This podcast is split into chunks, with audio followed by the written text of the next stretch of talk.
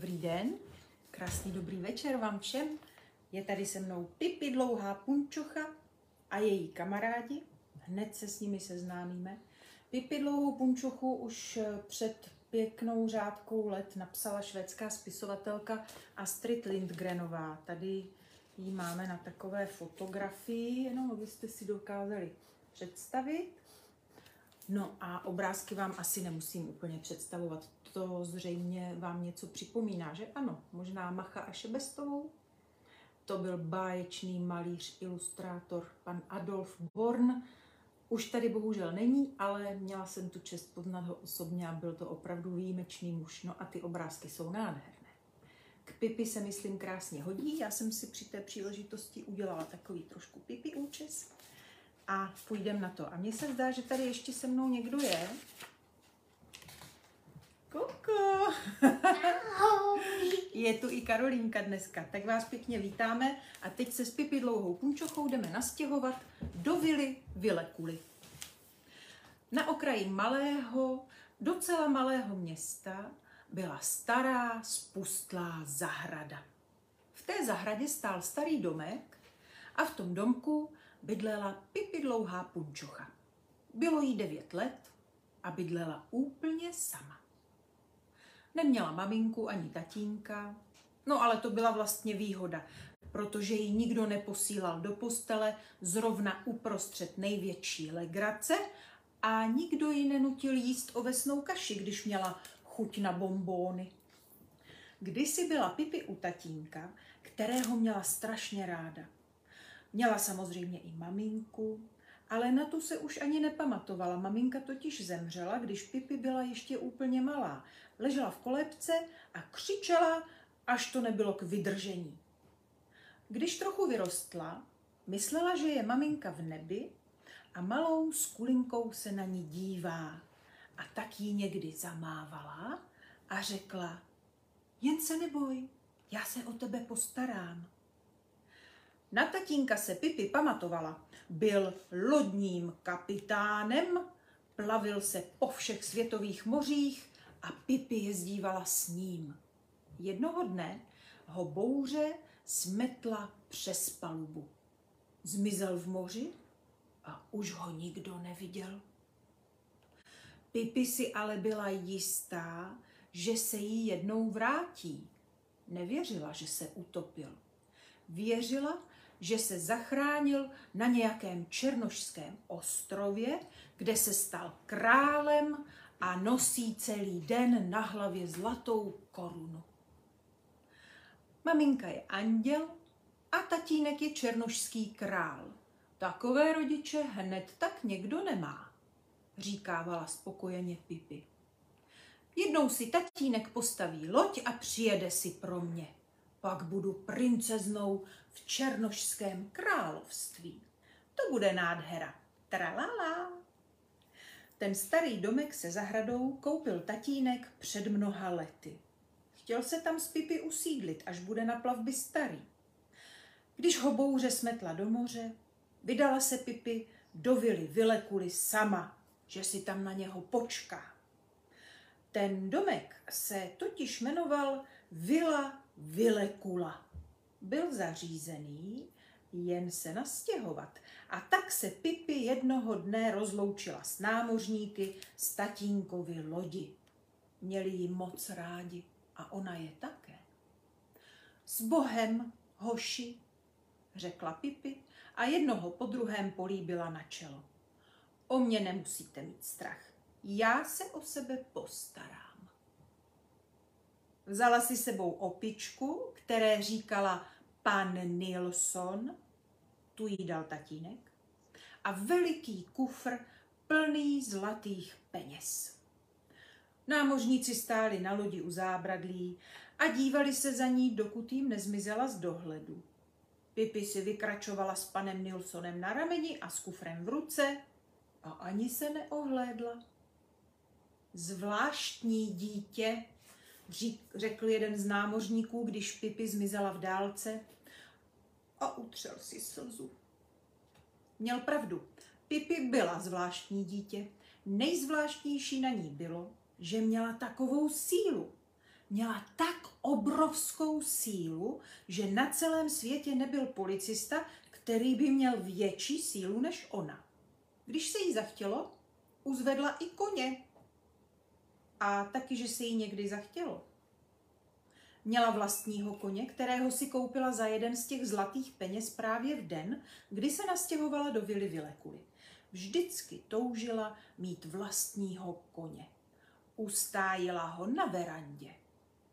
Když tam chtěla odpoledne svačit, jednoduše koně popadla a odnesla ho na zahradu. Vedle vily Vilekuly byla ještě jedna zahrada s vilou a tam bydlel jiný tatínek s maminkou a se dvěma moc milými dětmi, chlapečkem a holčičkou. Chlapeček se jmenoval Tommy a holčička Anika. Obě děti byly velmi hodné, moc dobře vychované a poslušné. Tommy si nikdy nekousal nechty a vždycky udělal, co řekla maminka. Anika nezlobila ani když zrovna něco nesměla, nosila pěkně nažehlené bavlněné šatečky a jak živa se neumazala. Tomy a Anika si v zahradě hrávali spolu, ale často by si raději hráli také s jinými dětmi. Když ještě Pipi cestovala s tatínkem po moři, postávali někdy Tomy a Anika u plotu a říkali, to je hloupé, že v tom sousedním domě nikdo nebydlí, kdyby se tam tak nastěhoval někdo s dětmi. Když Pipi jednoho krásného letního večera poprvé překročila práh Vily Vilekuly, Tomy a Anika zrovna nebyli doma. Odjeli totiž na týden k babičce. Neměli ani tušení, že se do sousední vily někdo nastěhoval a když první den po návratu stáli u vrátek a dívali se na ulici, pořád ještě nevěděli, že jenom kousek od nich je dítě, s nímž by si mohli hrát. A tak stáli u plotu, nevěděli, co by měli dělat a přemýšleli, jestli se dnes konečně něco stane, nebo jestli budou mít dlouhou chvíli, protože se nic nestane. V tom se u Vily Vilekuly otevřela vrátka a na ulici vyšlo děvčátko. Tak zvláštní děvče Tomy a Anika ještě nikdy neviděli. Byla to Pipi dlouhá punčocha, která se právě vypravila na raní procházku. A vypadala takhle. Vlasy měla zrzavé jako liška a dva pevně spletené copy jí trčely rovnou do stran. Nos měla jako malilinkatý brambůrek a celý puntíkatý odpich. V širokých ústech se jí bělaly zdravé zuby a na sobě měla velice zvláštní šaty. Ušila si je totiž sama. Chtěla modré, ale modrá látka jí nestačila a tak si na několika místech pomohla kousky červené. Na dlouhých tenkých nohou nosila dlouhé punčochy, a to jednu hnědou a druhou černou. A černé boty, které jí ale byly tak velké, že by je obula na dvakrát. Tatínek jí je koupil v Jižní Americe a vybral schválně větší, že do nich časem doroste. A Pipi žádné jiné nechtěla nosit. Nejvíc ze všeho Tomiho a Aniku překvapila opička, která tomu cizímu děvčátku seděla na rameni. Byl to malý kočkodán v modrých kalhotách, žluté vestičce a bílém slaměném kloboučku. Pipi si vykračovala po ulici jednou nohou po chodníku a druhou ve stružce vedle chodníku. Tomi a Anika se za ní dívali, dokud jim nezmizela z očí. Za chvíli se vracela, ale tentokrát šla pozadu. To proto, aby se nemusela obracet, když chtěla jít domů.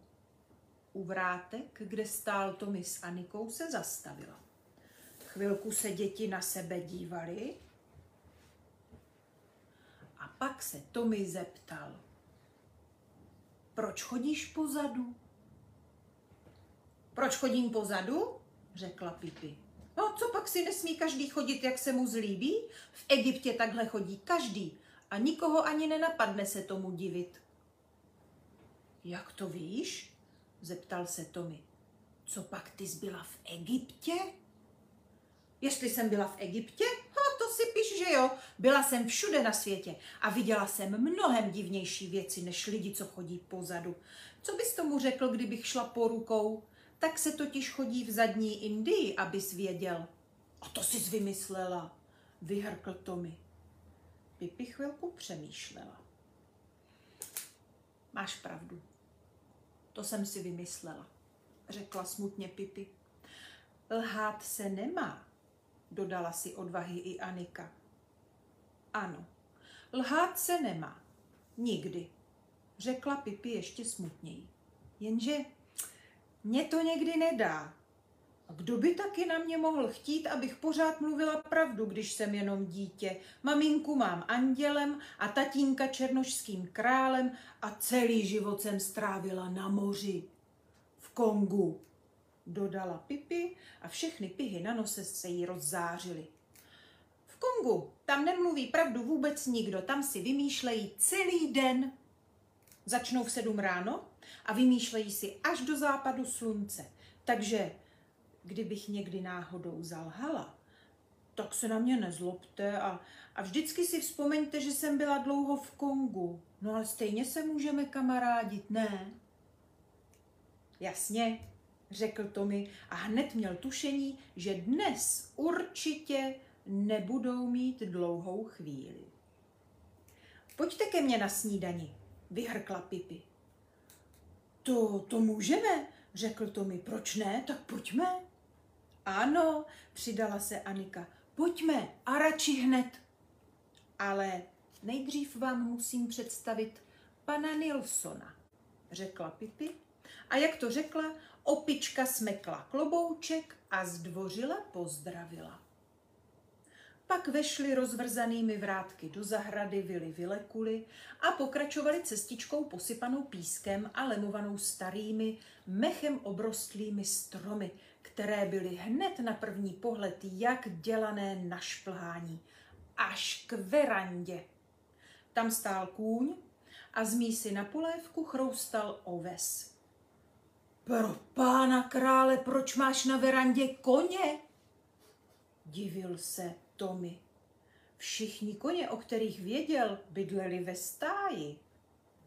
No tak protože v kuchyni by mi překážel a v obývacím pokoji by se cítil nesvůj, řekla Pipi. Tommy a Anika koně pohladili a šli dál.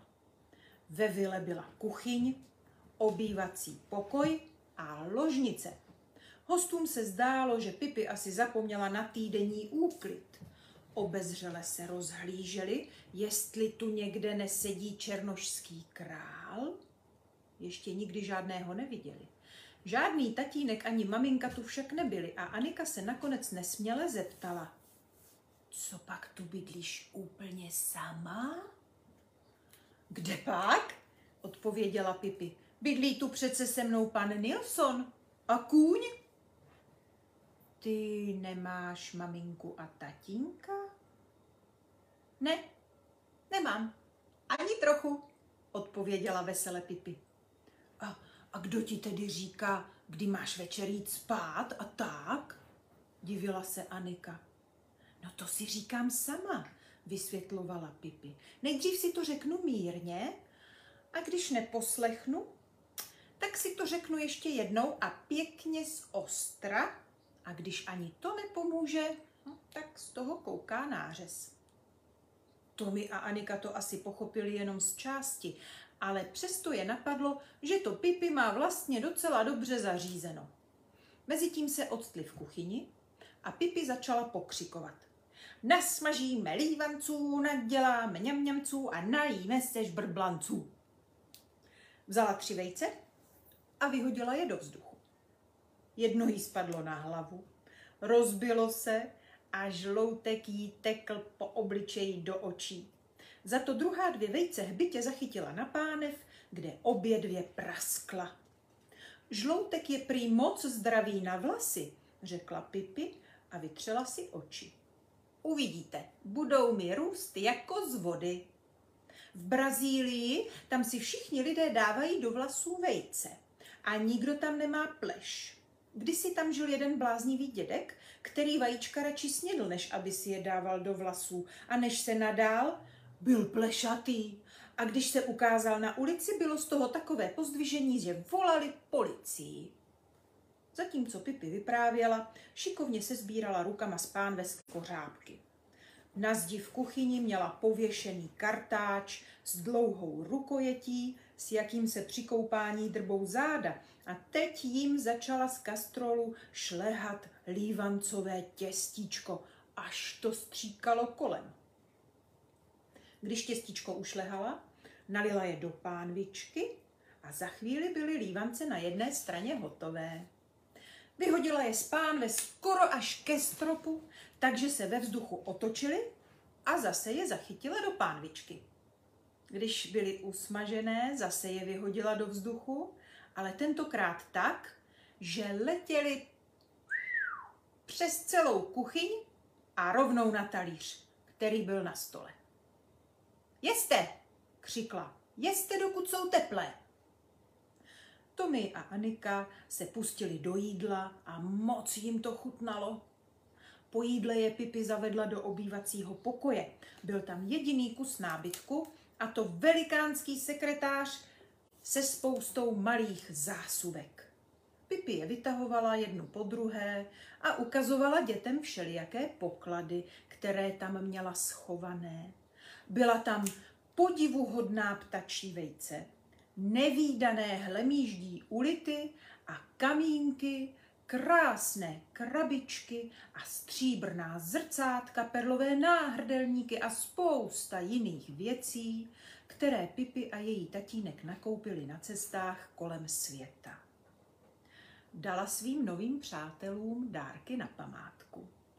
To mi dostal dýku s rukojetí posázenou třpitícími se s perlami a Anika krabičku, jejíž víko bylo celé ozdobené drobounkými růžovými ulitami a uvnitř té krabičky byl prstýnek se zeleným kamínkem. A teď jděte domů, řekla Pipi, abyste zítra zase mohli přijít. To byste totiž nemohli, kdybyste nejdřív neodešli. Byla by to škoda. S tím Tomi a Anika souhlasili a proto šli. Nejdřív pěkně obešli koně, který už mezi tím sežral všechen oves, pak prošli vrátky vily Vilekuly a byli venku. Pan Nilsson jim mával kloboučkem na rozloučenou. A my máme, myslím, ještě chvilku času. Zkusíme ještě kousek druhé kapitoly, ta se jmenuje Pipi je píditel a popere se. Víte, co je píditel? To je někdo, kdo se pídí, to znamená, že něco hledá. No a tak Pipi samozřejmě Aniku a Tomiho naučila pídit se, našli spoustu různých věcí, hlavně plechovku a špulku na nitě. No a potom ovšem, kde pak to máme, co se nestalo, u jedné vily se otevřela vrátka a vyběhl z nich kluk. Tvářil se zděšeně, no a nebylo divu, za ním totiž běželo pět jiných kluků. A než bys řekl švec, měli ho jako v pasti, přitlačili ho k plotu a pustili se do něho. Všech pět najednou do něho začalo bušit. Kluk si chránil rukama obličej a brečel. Navíc se nezmohl. Kluci, do něho! křičel největší z útočníků. Ať se na téhle ulici už nikdy neukáže. Je, oni bíjí vylíka, křičela Anika. To jsou ale zlí kluci. Támhle ten, to je Bengt, hrozný rváč, řekl Tommy. A jejich pět na jednoho, to jsou ale zbabělci. Pipi šla rovnou k ním a Bengtovi zaťukala ukazováčkem dozad. Poslouchej, řekla. To chcete z Vilíka nadělat fašírku, že vás na něho jde pět na jednou? Bengt se otočil a uviděl děvčátko, které ještě neznal. Úplně cizí dítě a odvážilo se ho dotknout. Zůstal na Pipi koukat s otevřenou pusou a samým úžasem ji zapomněl zavřít. Pak se začal pomalu, pomalunku a ze široka usmívat.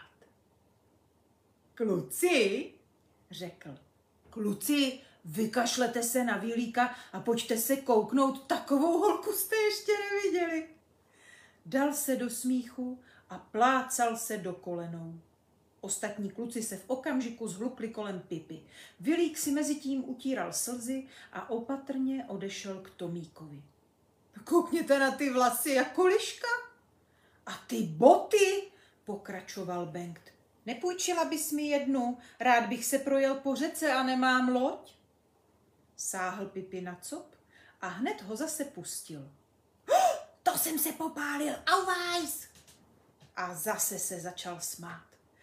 Pak udělalo všech pět kluků kolem Pipy kruh, poskakovali a křičeli Červená karkulka, červená karkulka. Pipi stála uprostřed kruhu a Mile se usmívala. Bengt čekal, že se dá vsteky do pláče nebo že alespoň bude vypadat vystrašeně. A když nic nepomáhalo, tak do ní strčil. Nejsi zrovna zdvořilý k dámám? Řekla Pipi, načiž ho popadla, zvedla ho silnýma rukama vysoko do vzduchu, přesně tak, hm? odnesla ho k bříze, která stála opodál a vysadila ho na větev. Pak popadla dalšího kluka a vysadila ho na jinou větev. Potom přišel na řadu třetí a toho vysadila na sloupek plotu u vrátek jedné vily. Dalšího hodila přes plot do zahrady, takže sebou plácel rovnou do květinového záhonu. A posledního rváče posadila do vozíku, který stál na ulici. Potom si Pipi a Tommy a Anika a Vilík všech pět kluků chvilku prohlíželi. Prohlídněte si je taky, takhle to tam vypadalo.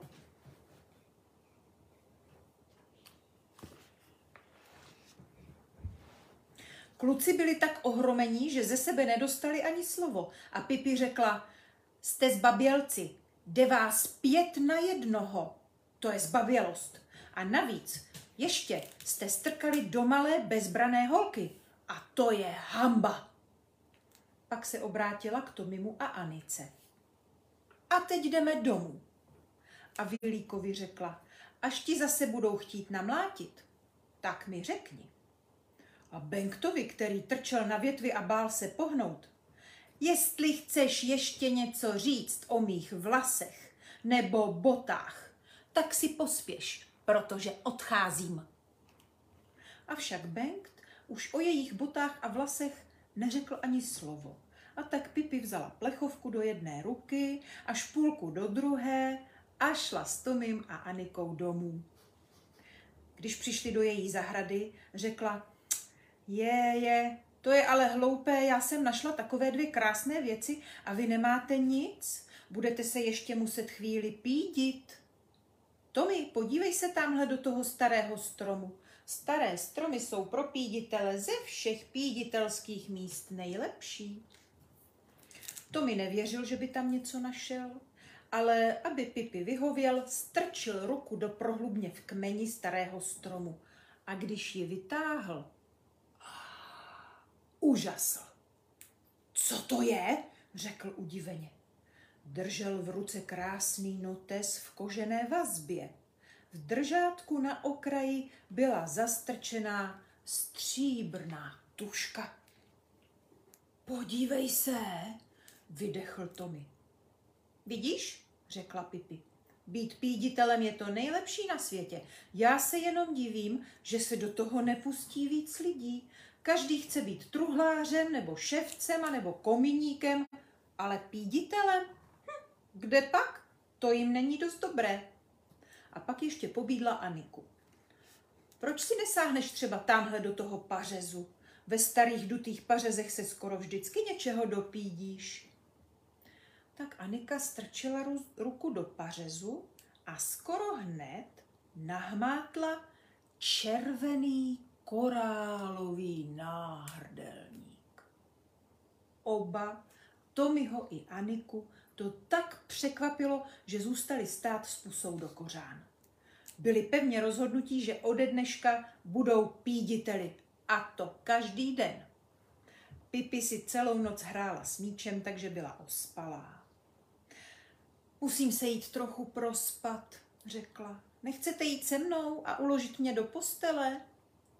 Když si Pipi sedla na okraj postele a začala se zouvat, zadívala se zamyšleně na oba kamarády a řekla Bengt, tam ten kluk, říkal, že se chce projet na řece. Pchá! A pohrdavě se už klíbla. Já mu dám loď, ten se ještě dočká. A Pipi, proč máš tak velké boty?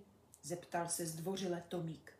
No, přece, abych mohla vrtět prsty u nohou, řekla Pipi. A pak se přichystala ke spaní. Spala vždycky s nohama na polštáři a s hlavou pod pokrývkou. Takhle se spí v Guatemala, ujišťovala Tomíka a Aniku.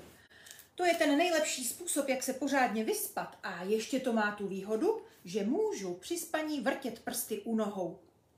Umíte usnout bez ukolébavky? Dodala jedním dechem. Já si vždycky musím před spaním chvilku zpívat, jinak bych neusnula. Tomi a Anika ještě slyšeli, jak se spod pokrývky ozývá pobrukování. To se Pipi ukolébávala ke spaní. Odcházeli po špičkách, aby ji neprobudili. Ve dveřích se otočili, aby se na ní před odchodem ještě jednou podívali. Viděli jen nohy na polštáři. Pipi ležela v posteli a důrazně vrtěla prsty u nohou. A tak Tomi a Anika odběhli domů. Anika tiskla v ruce korálový náhrdelník. To je zvláštní, řekla. Myslíš, Tomi, že opravdu, že, že tam Pipi ty věci schovala předem? Těžko říct, odtušil Tomi. U Pipi člověk nikdy neví. Tak, to byla Pipi dlouhá punčocha.